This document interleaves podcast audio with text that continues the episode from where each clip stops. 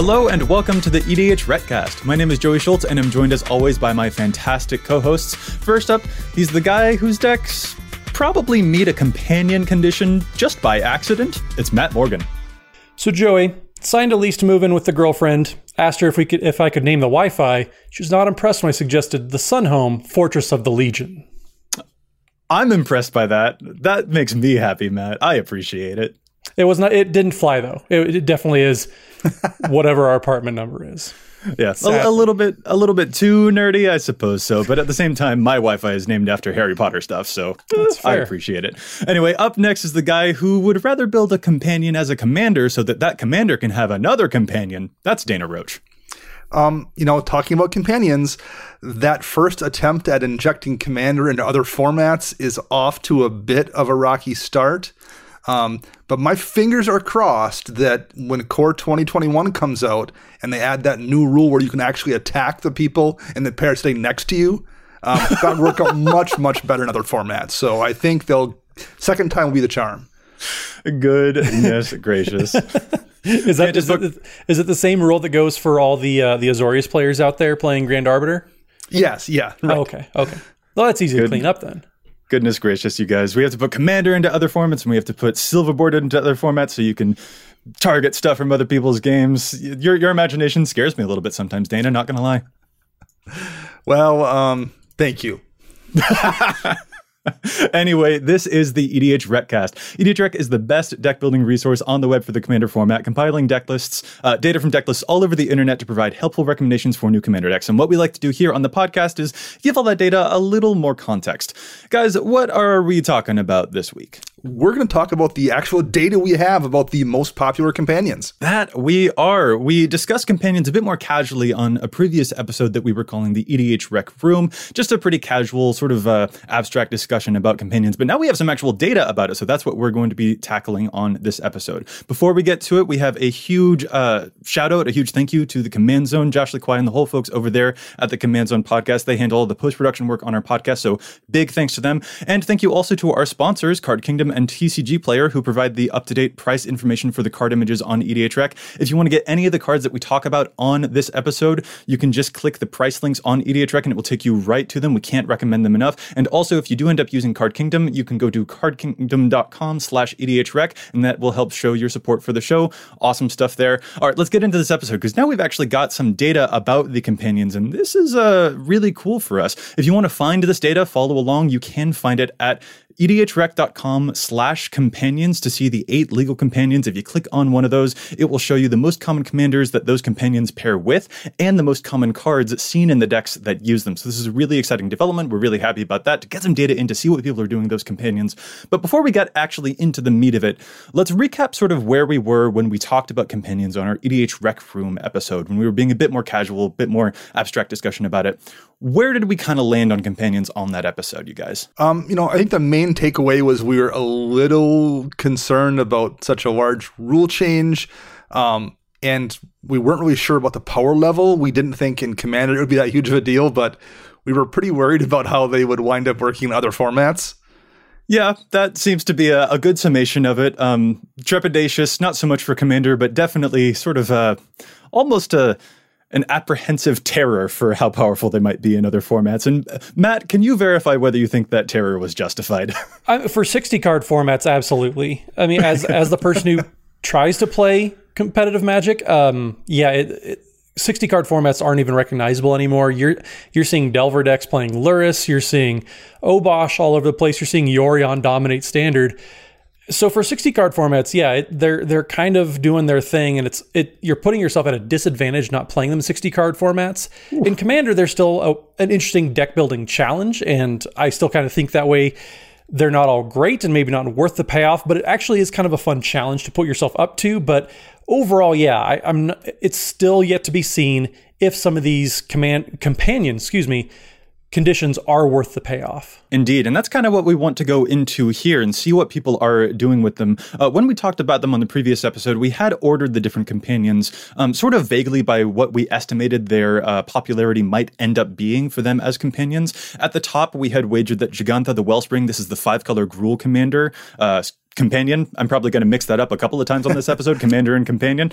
Um, this is the one that can tap to add WUBRG to your mana pool, but can only uh, use that on non-generic mana costs. Um, and it can be your companion if your entire deck doesn't have any duplicated mana symbols in it. So you can't have two blue mana symbols. You'd have to have like a single blue mana symbol and a white mana symbol or something like that. So that is its companion cost. We wagered that that might be near the top with Kaheera the Orphan Guard. This is the Selesnya Cat Elemental Nightmare. Can't remember all the creature types on that one. Um, the one that gives your stuff vigilance if it meets those tribes, which is a pretty interesting one there. And at the bottom, we had recommended uh, that Zirda would recommended. I'm just tripping up all over my words. I can't speak. I do a podcast and it's quality. Uh, we had predicted that Zirda the Dawncaller would be near the bottom. This is the Boros one that reduces costs. Um, and we kind of just want to see whether that was accurate and also which commanders these companions are showing up with. So let's get into it. Guys, what is the actual data showing us who is at the top of the companion list? So, so far, Kaheera the Orphan Guard is the most popular, uh, coming in with 651 decks, and that's a pretty significant amount of decks considering the set has barely been out so far. So it's really impressive to see that. And Kaheera is the Selesnya. Always glad to see Selesnya showing up at the top. Uh, Selesnya Companion, where uh, the clause is each of each creature card in your starting deck is either a cat, elemental, nightmare, dinosaur, or a beast. Yeah, I mean, and, and it was a super easy card to add to, particularly that Arahbo deck where it's in mm-hmm. almost 400 Arahbo decks already. Um, but I mean, even if you weren't running a, a deck that was entirely cats, and Arahbo especially encourages you to run cats because Arahbo interacts only with cats. Um, but even if you weren't, if you were running that Sakura-Tribe Elder or Llanowar Elf or something just for ramp, it was pretty easy in that case to replace one of those with a mana rock or replace it with, um, you know, a rampant growth or something, um, and and get yourself in a position where you could just run that eighth cat at the start of the game in your hand essentially. So super easy um, addition to that deck, and a lot of people have clearly made it. Yeah, yeah. Dana, you, you put it as the head of your your Sons of Rabo deck, right? I put it in the deck, or I'm also the commander. I just added it as a companion. I was already running only cats in the deck, so it required no changes at all there. So it's just a free card for me for changing nothing at all. Yeah, definitely a testament to how easy it is to make that one. Yeah. But there are some other commanders that we're seeing here for Kaheera as a uh, companion here. Um, some that I don't think I necessarily expected. One of them showing up with 43 decks uh, with Kaheera as a companion is Gishath Sun's Avatar, so Dinosaur Tribal, um, which I think I'd kind of expected, but there is a bit of a sacrifice there because there are a lot of humans from Ixalan that care about dinosaurs that Gishath might miss out on. But then the other one that I was a little surprised to see is Horde of Notions, the five color elemental tribal deck. That one's showing up with 116 uh, Kaheera companion uh, going on there. Like, that's actually a pretty interesting development that I don't think any of us had predicted. So that's kind of cool to see. Yeah, definitely definitely. Um, you know, if, if you are running a tribal deck that has one of the tribes mentioned on Kaheera, um, it's probably pretty easy to slot it in.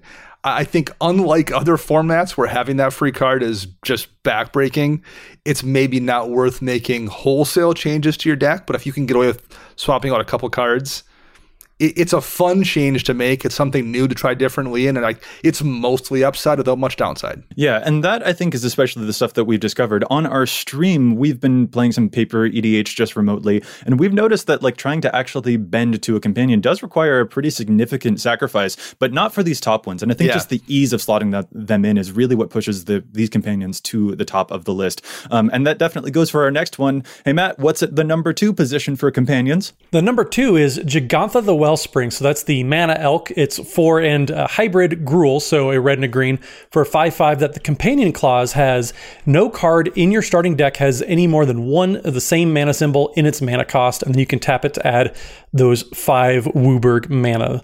Uh, it's kind of interesting, actually, seeing some of the top decks. Obviously, they're all five color, but stuff like the First Sliver and Sliver Overlord, it's interesting because you wouldn't think they would really need the help. I suppose that's true. Yeah, 159 decks for Jegantha as the companion, and we've got like up in the nearly the 30s or so uh, for like the first Sliver and Sliver Overlord. Definitely uh, interesting stuff to see there. And I, I totally agree. I didn't think that Slivers needed any more assistance. They don't need the assistance, but it was one of those things. I think we actually pointed that out on our rec room show mm-hmm. that there's just very few Slivers with multiple um, of the same pip and the casting cost. So again, that's a change that you a lot of times you know, a couple cards and it's just a free extra 101st card for changing very little in those two decks.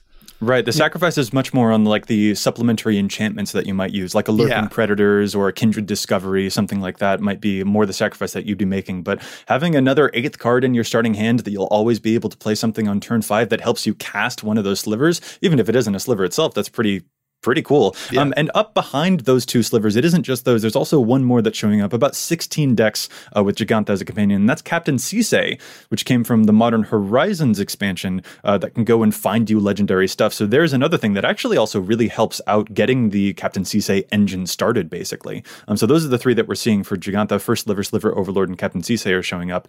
Um, I gotta admit, though, I'm surprised that Jegantha didn't make the number one slot. I expected it to be a lot easier for the five color decks to meet this requirement.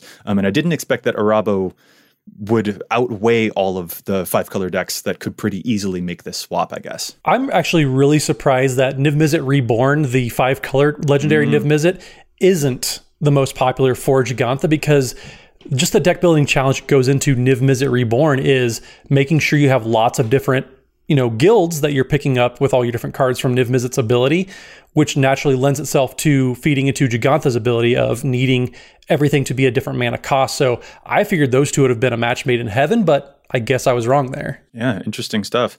All right, let's move on to number three on the companion list. Dana, what's the next most popular? Number three is Karuga the Macro Sage. Um, I was saying Karuga. That's like a very tugboat sound, right? Like Karuga. Yeah, that's what I always assume. Um, and it kind of looks like a giant tugboat, the dinosaur hippo. Um, the condition here is your starting deck contains only cards with a converted mana cost three or greater and land cards. And the bonus you get is when Karuk enters the battlefield, draw a card for each other permanent you control with converted mana cost three or greater. Mm-hmm. Um, I, I was pretty surprised to see this one as high as it is. I think that that, feels like a pretty big trade off. Um, giving up, you know, a lot of your removal spells to be able to just have a basically a draw spell on a body in the command zone.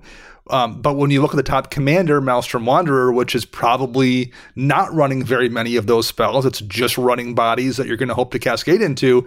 In that that case, it totally makes sense. Yeah, absolutely. 96 decks for Karuga as a companion, and 42 of them are Maelstrom Wanderer, so definitely taking the cake on most of those. And that definitely points to, like, if you cascade from Maelstrom Wanderer into a Pongify or something, that doesn't feel necessarily as good. If you cascade into a counterspell, that's kind of like, ah, that's awkward. Um, and Karuga, that is that is a huge sacrifice. If you're not playing Sol Ring, if you're not playing Cyclonic Rift, like those are big sacrifices. But Maelstrom Wanderer definitely seems like the kind of deck that can shrug that off a little bit.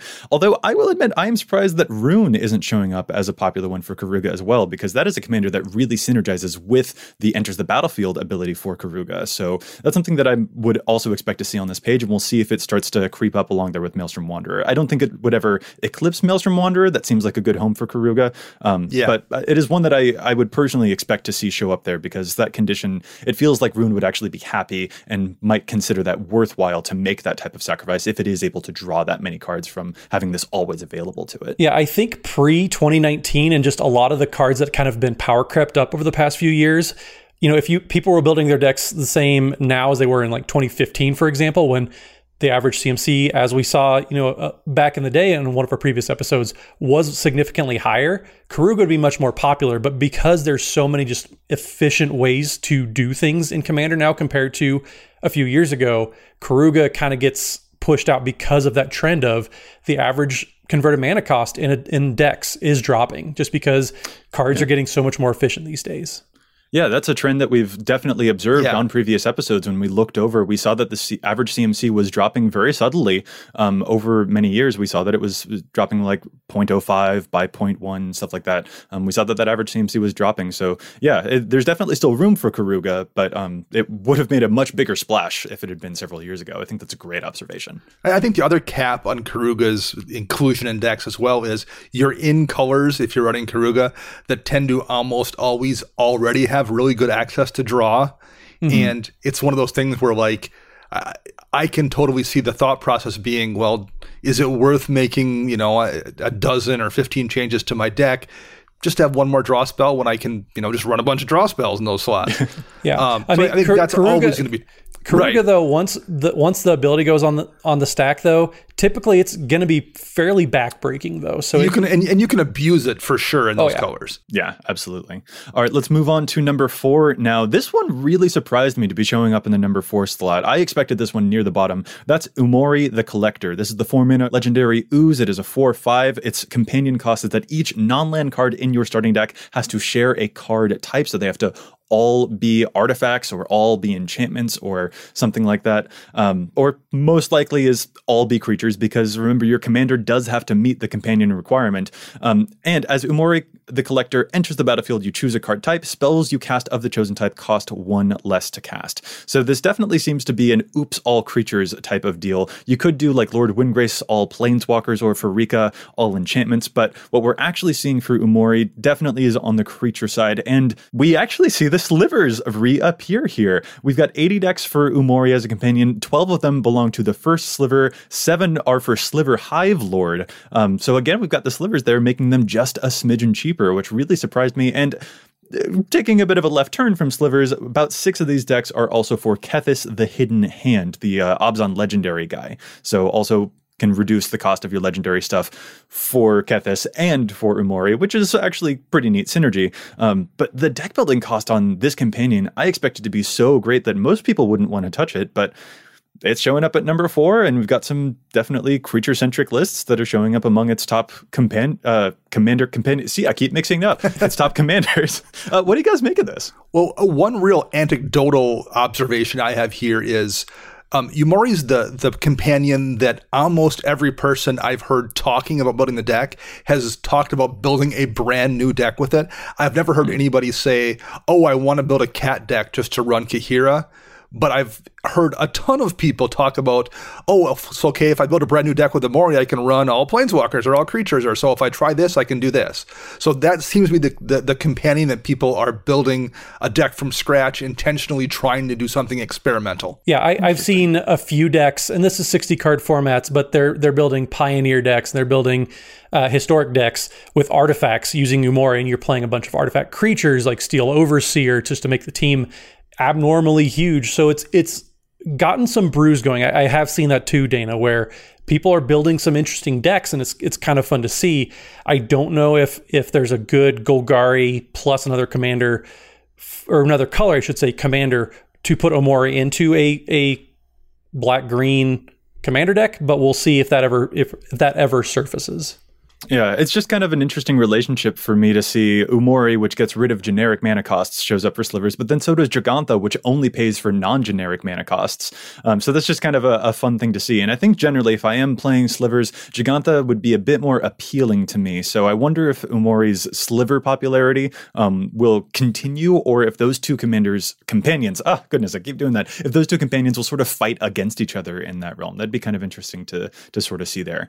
All right, before we get to the next four companions, let's take a quick break for challenge the stats. There's a lot of data here on EDH Rec, but we don't always agree with it. Sometimes we think that cards are seeing too much play or too little play, so we like to challenge those stats here. Dana, how about you start us off this week? What is your challenge? Uh, my challenge is a old card, an enchantment, um, Ana Sanctuary or Ana Sanctuary, perhaps, um, two and a green. At the beginning of your upkeep, if you control a blue or a black permanent, target creature gets plus one plus one until end of turn. If you control a blue permanent and a black permanent, that creature gets plus five plus five until end of turn instead. Um, Ana Sanctuary is currently in 48 decks, but it just so happens we just got the um, Cazur Ukkima pair. um, Ukkima alone meets both the qualifications. It's a blue permanent and a black permanent. So as long as Ukkima's in play, it gets plus five plus five from Ana Sanctuary and it just natively has unblockable. Hmm. and when it leaves a battlefield, it deals damage equal to its power to someone. It's just a perfect card and a perfect commander, and it absolutely is a card you should consider running in that deck for sure. I, I love Dana's ability to find cards that no one has ever heard of for 20 years and to tell you to play them. Just like every time that Dana plays a card, I have to, I would have to reach over the table and say, "I'm sorry, what is this? I don't, I don't recall this card." You always find some such weird, obscure gems. I totally love it, Dana. And that's that's an additional reason to run it, so you can show off and be like, "I found this. I got." yeah, exactly. All right, I'll move on to my challenge now. I'm going to be looking at Greven Predator Captain. He's the really cool Rakdos commander that can sacrifice your creatures, uh, draws you cards equal to their power, and then you lose life, but he turns life loss into even more of his own power. Really, really heavy hitting deck here. I've really enjoyed playing with my Greven deck. Um, and a card that I think shows up a bit too high for Greven is the card Lightning Skelemental. This one also came from Modern Horizons. It is black, red, red for a 6 1 elemental skeleton with trample and haste. And whenever it deals combat damage to a player, that player discards two cards. And of course, you sacrifice it at the beginning of the end step. So it's sort of a variation on Ball Lightning. And I actually haven't had a lot of success with Ball Lightning style effects in my Greven deck because generally what I need to do is have Greven out and then play a creature and then attack with Greven. And that usually takes a different style of process process. Like I, I can also like maybe I'll play a creature and then I can greven out with haste and then I'll be able to attack. But just the sequencing on that is really awkward and having the flexibility there to choose when the creature will be in play, if it can be before greven or after greven, it just seems to really, really help out a lot more as opposed to a creature that is definitely going to sacrifice itself um, the turn that I play it. I'm not usually able to get both Greven and Lightning Skelemental played in the first turn. I don't know, 59% of Greven decks are playing it so far, and while it is a cool looking card, I think that there are other more permanent creature options that Greven could sacrifice um, that would probably suit him a little bit better. A thing that I personally like doing, for example, is using active treason effects to take enemy creatures so I sacrifice their stuff instead of my own. This is a cool creature, but I'm not sure if Greven actually synergizes with it very, very nicely because it does sacrifice itself. So that's just a suggestion that I'm going to throw out there. I think that the ball lightning, lightning skelemental effects are a little bit too high for him. Matt, how about your challenge? So my challenge is going to be for the most popular commander from Theros Beyond Death. That is Siona, Captain of Pyleas. Uh, it's the Selesnya Enchantress commander uh, whenever basically the, the ability that people are kind of keying in on with my challenge is whenever an aura becomes attached to a creature you control, you create a one uh, one one white human creature soldier token. Now, uh, you obviously get some card advantage when Siona comes into play. You get to look at the top few cards, grab an aura. But the card that I'm going to challenge here is Mentor of the Meek. Now, we talked about it a couple weeks ago when we talked about the precon effect uh, for Commander 20, and people are putting Mentor of the Meek into a lot of decks. I don't necessarily think that Siona is a place for it either. Now, when you're in green white, you have access to all sorts of Enchantress effects. And when you're playing an Enchantress deck like Siona wants to be playing, you're going to be drawing a lot of cards. You have Setessan Champion, you have Satyr Enchanter, you have Mesa and Verduran Enchantress, you have a plethora of card draw engines that you're going to be able to pull from in those types of decks. Now, Mentor the Meek is showing up in 18% of Siona decks so far, and I think that number is too high. With all the other options you have to draw cards for free, I think paying one to conditionally draw cards is not what you want to be doing in the deck. Now, it's only an 18%, that's not a huge amount, but I do think that is still too many because these types of decks typically don't have too much of a problem drawing cards, even with one Enchantress effect on the battlefield. I think it's just not reliable enough for you to want to be playing this in a Siona Captain of Pyleas deck, even though on the surface it does look correct. Yeah, I mean, having played Selesnya Enchantress, yeah, I, I, can't imagine wanting to devote a slot to to that card when I could just run, you know, assuming I don't have every Enchantress in the deck already, just run an aura that I could bounce to my hand if need be to generate more draw right. effects. Yeah, well, and especially when you consider that the card Harmonized, which only costs one more mana, uh, mm-hmm. uh, that only shows up in nine percent of the of Siona deck so far, um, and that just seems like a bit more of an efficient way to actually get that engine going. If you draw three cards for just one straight up value, that's that's really nice. Um, yeah, Matt, I totally think that I'm with you. That seems like a, a clean a, a, clean choice for sure. Well, thank you, sir. Oh, you're very, very welcome. All right, guys, let's get back to those companions. We've gone through the top four. Now we're on to the second half. Dana, who is up next in our companion number five slot? Um, up next is Yairuda, Doom of Depths. Yairuda? Yeah, it's a it's a soft J like yogging or I thought it was like telling a, someone a yoke. I thought it was a Boston accent like Yaruda. Oh, that could oh. be too. Oh okay. my goodness. you guys. Gyruda, Doom of Depths, uh, six mana, four, and a hybrid Dimir, two of those. For legendary creature Demon Kraken, the companion clause here is your starting deck contains only cards with even converted mana costs. Um, Gyruda is a 6 6, and when Gyruda enters the battlefield, each player puts the top four cards of their library into their graveyard. Put a creature card with an even converted mana cost from among those cards onto the battlefield under your control. And statistically speaking, um, is showing up as a companion in 11 Atris Oracle of Half Truths decks and six Muldrotha the Gravetide decks. Not surprised to see those, I think. But Dana, I got to let you know, you actually misread Gyruda, um, not because of the mispronunciation, but Gyruda, the, the epithet for Gyruda is actually Gyruda, the card that isn't stopped by Rest in Peace or Leyline of the Void somehow.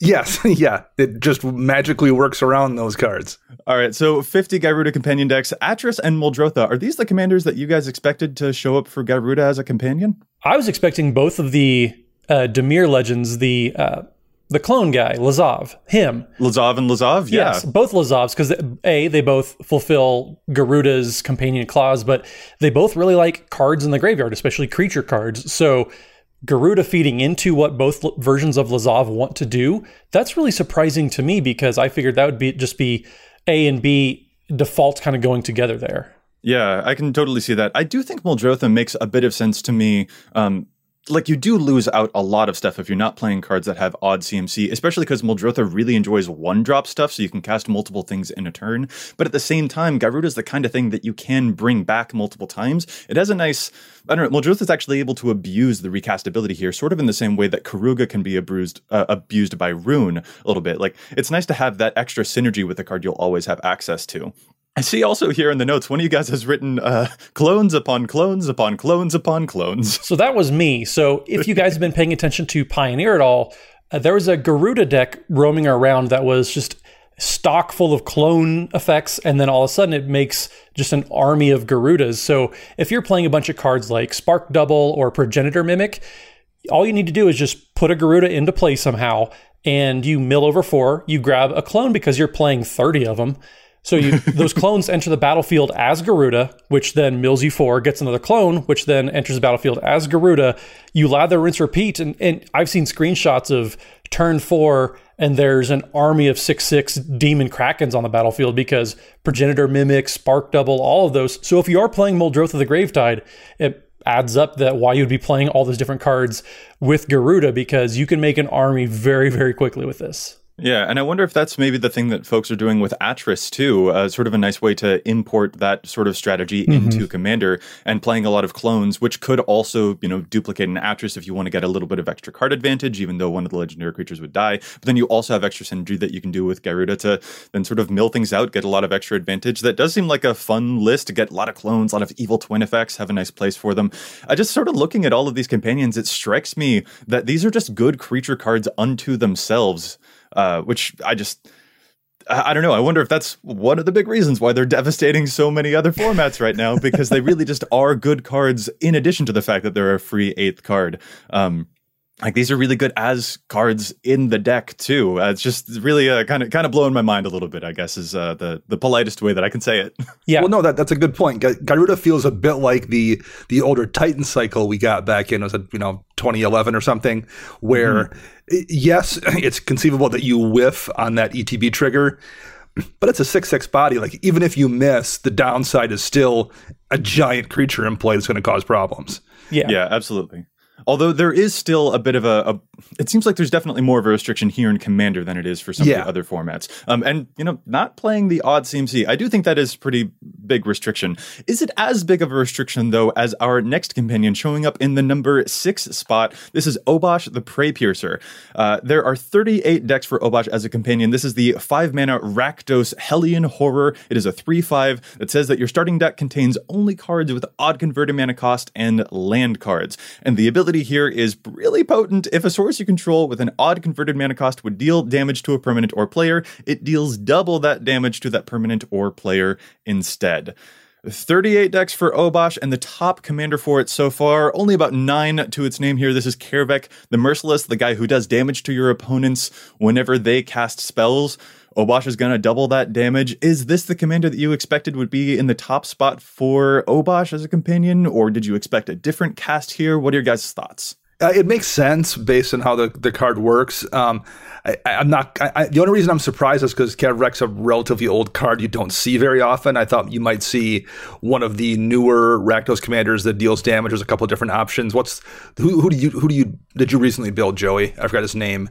Yeah, Greven Predator Greven. Captain. I on our stream, I actually we have been uh, playing around with some of the new stuff from Ikoria, yeah. um, and I did use uh, Obosh as a companion for my Greven deck. It required slicing like half the cards in the list. All of those two mana rocks had to then become three mana rocks, that kind of thing. I couldn't run Lightning Greaves. I had to run Fervor and other odd CMC haste effects. Um, so it was a pretty big restriction for sure. But man, getting a, a Dictate of the Twin Gods that only works on your stuff whenever you want it, that is a really big bonus. So I, yeah, I actually would agree with you that like you know, doubling Greven's power whenever you want by having just an extra thing there in the command zone. I kind of also expected Greven to show up here, not just Kaervek. Yeah, I think one of them actually that surprises me that isn't higher up there is is Judith, uh, the the Rakdos legend that pings uh, mm-hmm. any target whenever a creature dies. You have stuff like Goblin Bombardment and Judith and all those little effects where you, I mean, you're playing red black. You're probably sacrificing a lot of creatures anyways. So double- I don't think you'd be able to use the bombardment if you are running Obosh though. True, yeah, but any of those types of effects or just pingers in general, uh, right. being able to just kind of mow down everything and double all that damage, that adds up pretty quickly. So if you're doubling all those, it's seems like a fairly powerful deck just brainstorming it. But one of the biggest things with a lot of these companions too that I think is kind of interesting is we're looking at all of these companions through the lens of decks that we already have and, and existing decks. Mm. I think companions are going to be a little bit easier to to stick into decks when you have them in mind from the start and you're you're brewing a fresh deck versus trying to to adjust an existing deck. It's kind of like the power level conversations that a lot of people have where it's easier to build a deck with a certain power level in mind than it is to make a deck and then try to power it down or power it up a little bit. Yeah. If you have the companion clause in mind, if you have Obosh or any of these other companions, if you have that clause in mind, it's probably going to be much, much easier to build around that because you're already excluding all the cards. So, you know, there's no emotional attachment to cards that, uh, you know, you might want to be playing or keep playing, I should say. But if you're starting from, you know, from scratch, that goes away. So I think it's going to be easier moving forward with people starting new decks around these. Like Dana, you mentioned with Umori, you mm-hmm. see a lot of people talking about this and, and wanting to build a new deck with Umori. I think that's going to be the case for a lot of companions. That's a really great observation. I really, really dig that because personally, I had actually expected Obosh to show up way higher than just the number six spot. But I think that that's probably a big reason why it might be showing up a little bit lower. It requires a pretty big overhaul to pre existing decks, but it does offer something different for the decks going forward from this point. So maybe right. the numbers could change on this. I would like to see the numbers change on this. I think this is one of the cooler companions personally, even though it does require a big deck building cost. But yeah, Matt, I love that observation. Uh, the way that it affects pre existing decks versus new ones going forward. That's a really beautiful observation. Totally love it. Uh, one thing that's going to hurt Obosh too, I think, is you are in black where you have access to, you know, a gazillion different tutor options. Mm-hmm. Um, you know, in some other colors, if you're building around your commander or excuse me, around the companion, I'm Joey. You rubbed off of me. I'm now saying companion for commander.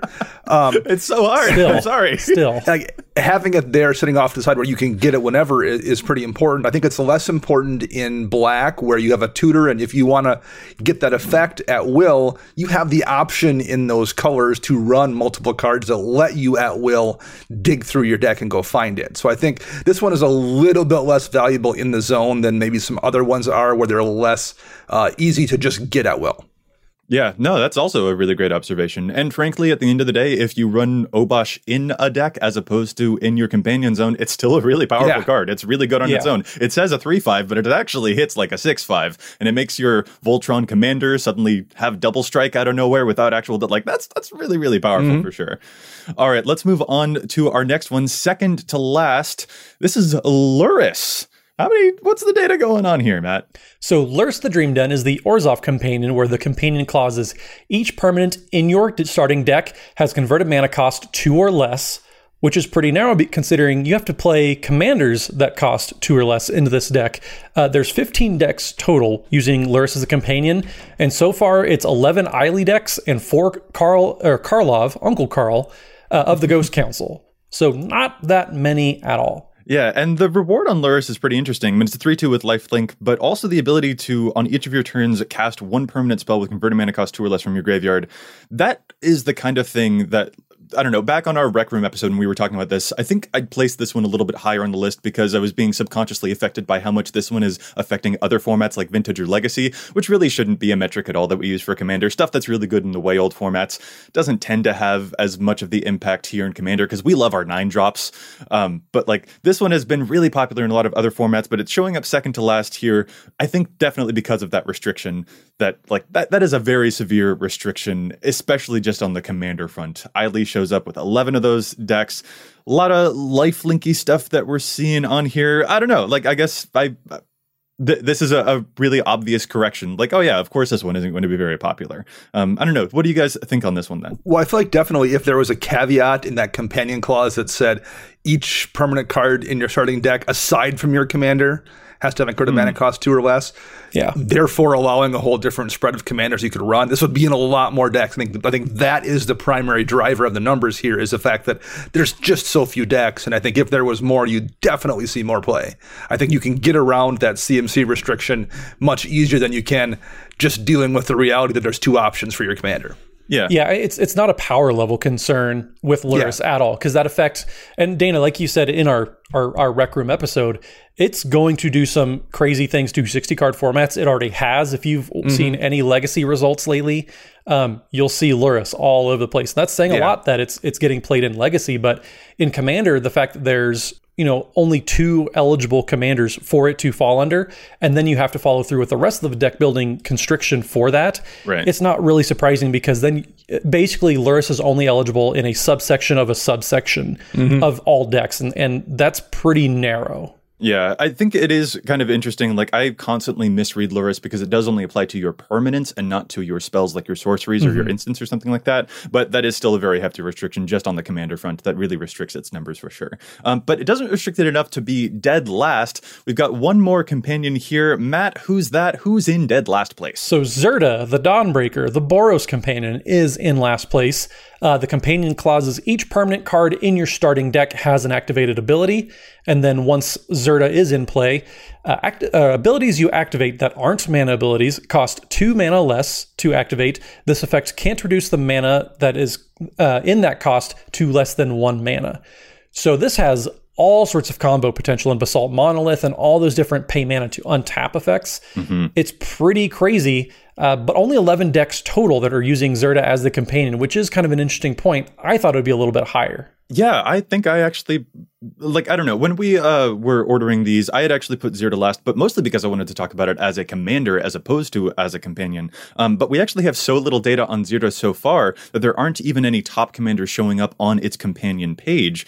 Um, looking through the cards that are paired with Zirda most often, we do see some cards uh, like Faeburrow Elder, for example, and Birds of Paradise, which I think can lead us to conclude that folks are using Zirda with Zacama to reduce the cost of Zacama's activated abilities. We also see a lot of artifacts. You mentioned the monolith. There's also stuff like Isochron Scepter and a lot of blue and black cards, uh, such as tutors or counter spells, um, dramatic reversal, things like that. So that I think can also uh, allow us to conclude that Breya is also another commander that's using Zirda as a companion. Um, it is really, really low though. Um, I, I don't know. I think that this is uh, sort of an important time to compare the decks here um, as a companion to how it compares as a commander. Because when we start looking at these as commanders instead of as companions, the script kind of flips. Zirda is actually in the number one spot. It has 94 decks to its name as a commander instead of as a companion.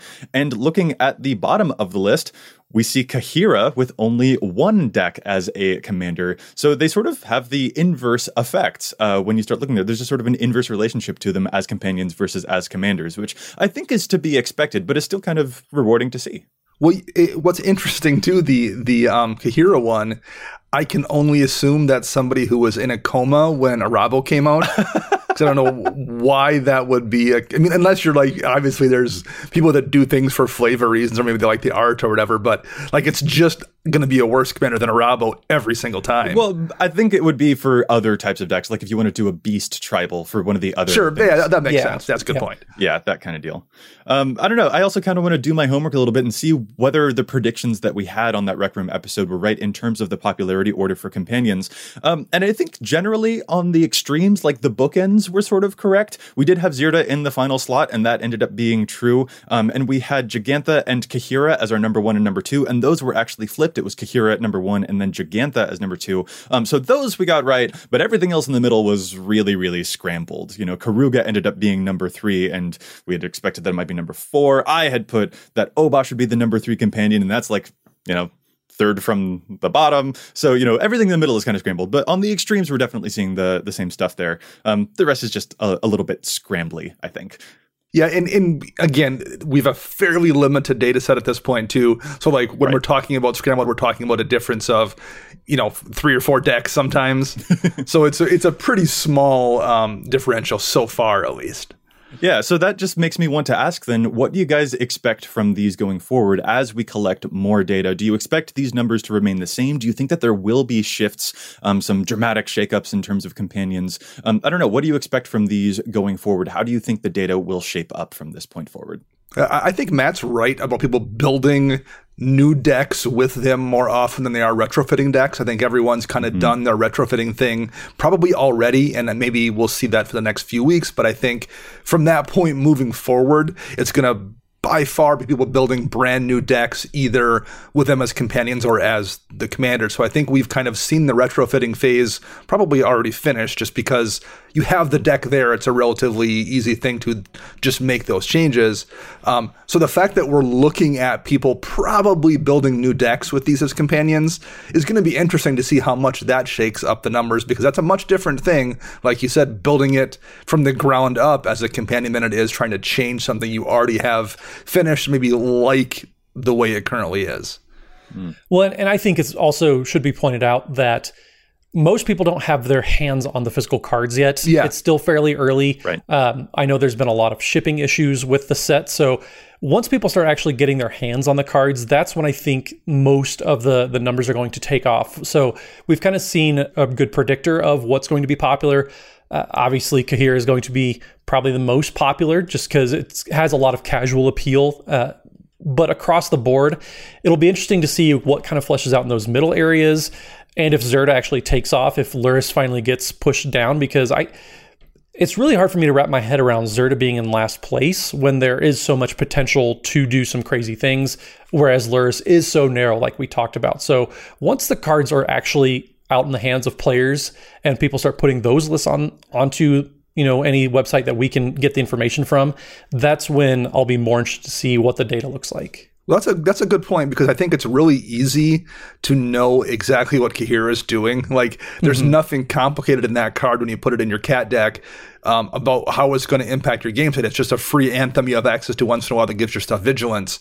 Even if you don't have that card in hand, you know exactly what it's going to do for your deck, and it's not going to be a surprise once you get it in. Yeah. Whereas you might find yourself, you know, really pleasantly surprised about how good Lurrus plays or someone else's Lurrus plays, and it's going to change what you want to do to your deck to play it once you actually see it in action. Yeah. So I think that's a really good point. I think there's there's some of these down at the bottom that are impactful in a way that you just need to see it to understand it. Yep. Yeah. That makes sense to me. And also, I do kind of think that the retrofitting uh, argument that you guys have sort of coalesced on there, um, I think that will affect the uh, predictions that I'd made going forward. I still kind of personally expect that Jegantha might eclipse Arahbo because I think it is actually really easy Kaheera, to you make mean, five not color Arahbo? decks. Yeah, I see. I, man, I've been mixing up so No, many you're not even. You're not just getting the sorry. word. It's not just commander versus companion. It's just getting the com, the, commander proper up. itself. Yeah. Oh man, I am sorry. I am stumbling all over my words. Yes, I expect that Jegantha uh, will be an easy companion to include and other five color decks going forward, um, and that that might eventually eclipse Kaheera plus Arahbo um, in in the future because that is sort of a, a, really big upfront surge, but it's the kind of thing that doesn't necessarily have as much staying power as the five color uh, deck popularity might have. Um, yeah, it will definitely be interesting to see how that shapes up going forward for sure. All right, so here's one final question for you guys. I know that we've made a couple of small modifications. I tried out Obosh with Greven. Um, Dana, you've put the Kaheera into the Arahbo deck that your son plays. I'm trying not to mix up those cards uh, really hard. Um, are there any other companions that you would be personally interested in trying out for yourselves, though? Do you think that this is a deck building exercise that is worth it to you, or that it's really too much of a task? What are your final thoughts on companions um, in Commander? Um, I, you know, I like them. The more we've sat on them, and the more I thought about. I didn't like them at first. Like when they were first spoiled, I thought it felt clunky. As the weeks have gone on, I've kind of came around a, a, little more and more in companion as it's gotten more horrifying in every other format for some reason. I, have turned the corner a little bit in Commander. Um, I have no plans in, to add anything specifically, but I do find them all to be kind of interesting. And it's it's the situation where I think any deck I build forward, I'm at least going to give them a look and see, okay, is this a reasonable inclusion that I can add to my deck in a way that makes sense that isn't going to handicap me too much? So I think they're kind of cool, and I'm I'm glad to see them in Commander at the very least. yeah, it does sort of feel like they were balanced for our format. Yes, Maybe not so much for some of the others though. yeah, I, have been playing a lot of Arena lately, and, and I've been playing the uh, the Obosh sacrifice deck, and it's it's a lot of fun. But I don't know if overall they're necessarily healthy. So that'll be interesting to see how they, they pan on 60 card formats. For Commander, though, it, it kind of goes back to the old saying of you know restrictions breed creativity. And and this is just another way to put restrictions on your decks and, and mm-hmm. make sure they're still doing well. And in, in, that aspect i still do like them. I just just you know keeping in mind is the payoff worth that deck building restriction? Like you guys have, have pointed out a couple times uh, i think it just kind of depends on the player. And that's it's fun. It's it's a fun thing to do um, to add to your deck building experience yeah, for me, I think the lesson that I want to take away from them is how it really does change a deck, at least in terms of the ones that you retrofit. Like I said, I tried out Obosh, which really required slicing a lot of the stuff from my Greven list. And one of the strengths of Greven for me was how fast he is. I have a lot of two mana mana rocks um, that are able to make him just pump out, start swinging, and just commander damage people right from the get go. And when you're not able to play as many, like such a high density of those very quick mana rocks, it really slowed the deck down. But having an additional companion there that could come out and start doubling damage and that hits really powerfully all on its own provided the deck with a different degree of consistency, even though it was slower. And that's a really interesting thing to observe. You know, actually, sort of thinking back on it now, looking at Obosh as a companion for a Kaervek deck makes a lot of sense too, because there's a great relationship happening there between mm-hmm. a card to cast on the five slot and a card to cast at the number seven slot, because Kaervek's very, very expensive to actually play. So having something else out there that can be a guaranteed play before Kaervek even enters the battlefield can also be really useful. So not just observing the relationship between companions that synergize nicely with the deck strategy, but also just the relationship with your commander on the mana curve can also be a really interesting thing to see to provide your deck with extra consistency if it might be lacking in other areas and seeing whether that consistency is worth the deck building sacrifice as well. Yep, I agree. All right. Well, with that, I think we're going to call this episode to a close. Guys, this was a whole bunch of fun. These companions are doing a whole bunch of stuff, so it'll be interesting to see how that data shapes up going forward. I'd like to thank you guys so much for joining me. And if any of our listeners would like to get in touch with us, where can they find you all? Matt? So you can find me on the Twitter at Mathimus55, and you can find the podcast Twitch account at EDHRECast and Dana. You can find me on the Twitter birds at Dana Roach, and you can hear me a couple times a week on my other show, CMDR Central. And I'm Joey Schultz. You can find me at Joseph M. Schultz on Twitter. You can find the cast at EDHRECast on Facebook and on Twitter. And if you have a question, a keen insight to EDHREC's data, or maybe a challenge to stats pick that you think we ought to know about, you can contact us at edhrecast at gmail.com. Our thanks again to Josh Lee Kwai and the whole team at the Command Zone for handling the post production work on the podcast. And of course, to our sponsors, TCG Player and CardKingdom.com, who provide the up to date card price information right there on EDHREC. If you want to pick up any of the cards that we've talked about, you can click on the links links uh, right there on the cards on EDHREC. And if you buy from Card Kingdom, you can also visit cardkingdom.com slash EDHREC to get those awesome cards and help support the show. Listeners, we would really love to know what you think of companions. Are there any decks that you're going to be building with these companions? Do you think that they're better as companions or as commanders? We would love to know your thoughts. And until next week, we'll be back at you with more data and insights. But until then, remember, EDHREC your deck before you wreck your deck.